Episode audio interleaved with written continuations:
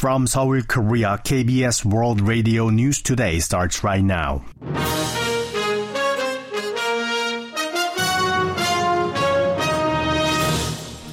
On today's broadcast, South Korea and the U.S. carry out joint air drills involving U.S. strategic assets, while North Korea threatens a tough reaction.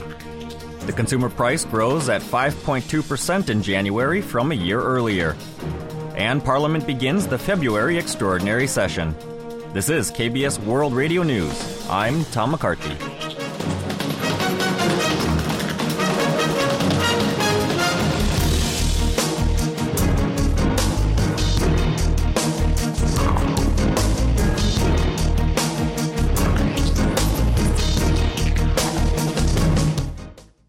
A day after the visiting Pentagon chief, Lloyd Austin, pledged an increased deployment of U.S. strategic assets in the region, the Allies conducted a joint aerial exercise involving strategic bombers and stealth fighters.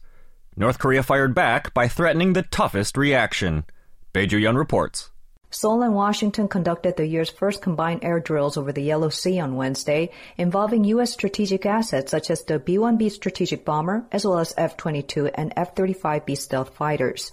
Seoul's defense ministry said on Thursday that the latest exercises displayed Washington's will and capabilities to provide strong and credible extended deterrence against Pyongyang's nuclear and missile threats. It added that the allies plan to further strengthen joint training involving U.S. strategic assets to increase the South Korean people's faith in the U.S.'s extended deterrence and solidify the allies' capacity and posture in response to the North's threats. The exercise came a day after visiting U.S. Secretary of Defense Lloyd Austin said there would be more deployments of Washington's advanced military assets in order to fulfill its security commitment in the region.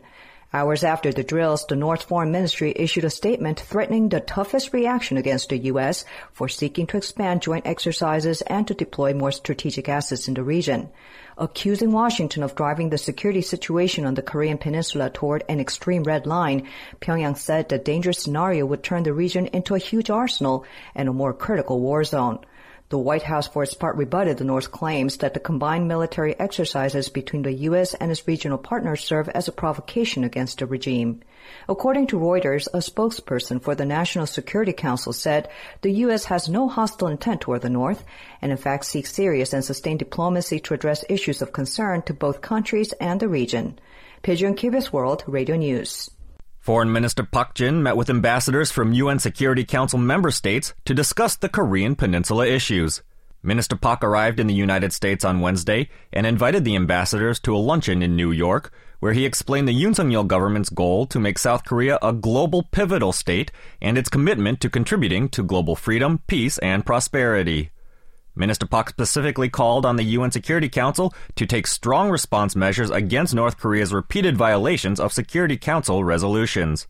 The minister also stressed the need for thorough enforcement of resolutions by UN Security Council members and UN member states in order to lead the North to the negotiating table. Consumer prices rose over 5% in January as the growth pace accelerated for the first time in three months. According to Statistics Korea on Thursday, the country's consumer price index stood at 110.11 in January, up 5.2% from a year earlier. It represents a rise of 0.2 percentage points from the 5% growth the previous month, the first on month acceleration in three months. Consumer prices are slowly stabilizing since peaking at 6.3% in July of last year, but remain in the 5% range for the ninth consecutive month since last May. The prices of electricity, gas, and water soared to 28.3% on year in January, the highest since 2010 when the nation started compiling related data. Finance Minister Choo Kyung-ho has assessed the international finance market to be stable after the U.S. Federal Reserve raised its key rate by a quarter of a percentage point on Wednesday. The minister presented the assessment in a meeting with Bank of Korea Governor Lee Chang-yong and the chiefs of the country's financial authorities to review the U.S. central bank's recent rate hike and check the financial market.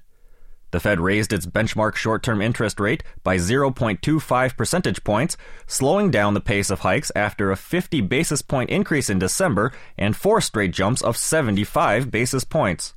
Noting, however, that uncertainties in the South Korean economy persist due to sluggish exports, with inflation expected to remain high for the time being, Choo vowed to strengthen monitoring of the market and pursue an optimal combination of policies.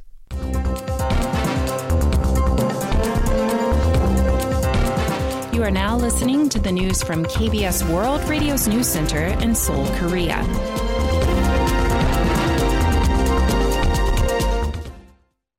The National Assembly began the February extraordinary session on Thursday. The Assembly held the opening ceremony in the afternoon to kick off the session that will run for 27 days until the end of the month. The body will hold a three day interpellation session next week covering politics, foreign affairs, and unification security issues on Monday, the economy on Tuesday, and educational, social, and cultural issues on Wednesday. The extraordinary session is expected to see clashes and confrontation between the rival parties over the ongoing investigation by the prosecution into allegations of corruption against DP chair Lee Jae-myung.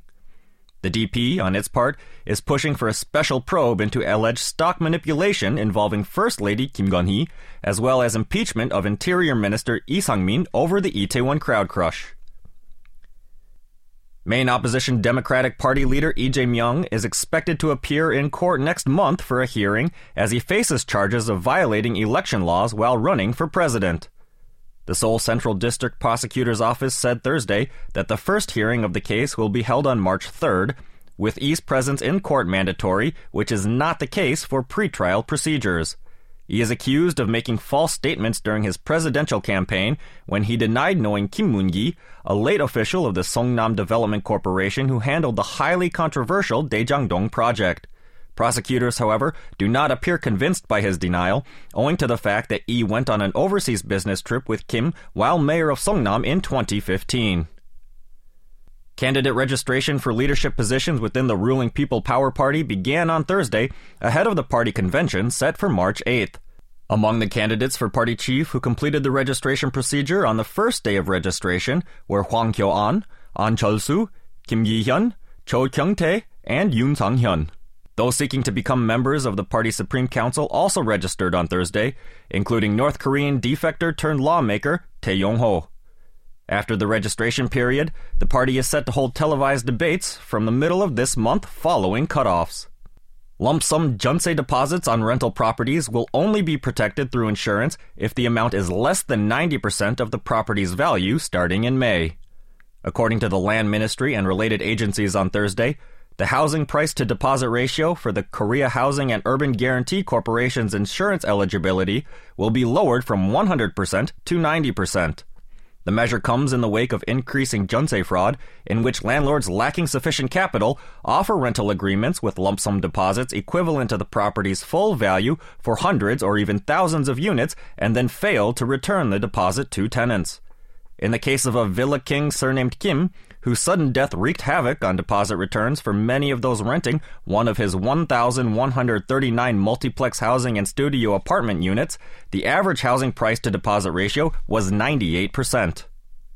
The benchmark Korea Composite Stock Price Index rose 19.08 points, or 0.78% on Thursday, to close the day at 2,468.88. The tech-heavy Kosdaq also rose, gaining 13.66 points, or 1.82%, to close at 764.62. On the foreign exchange, the local currency strengthened 11.01 against the dollar, closing the day at 1,222.31.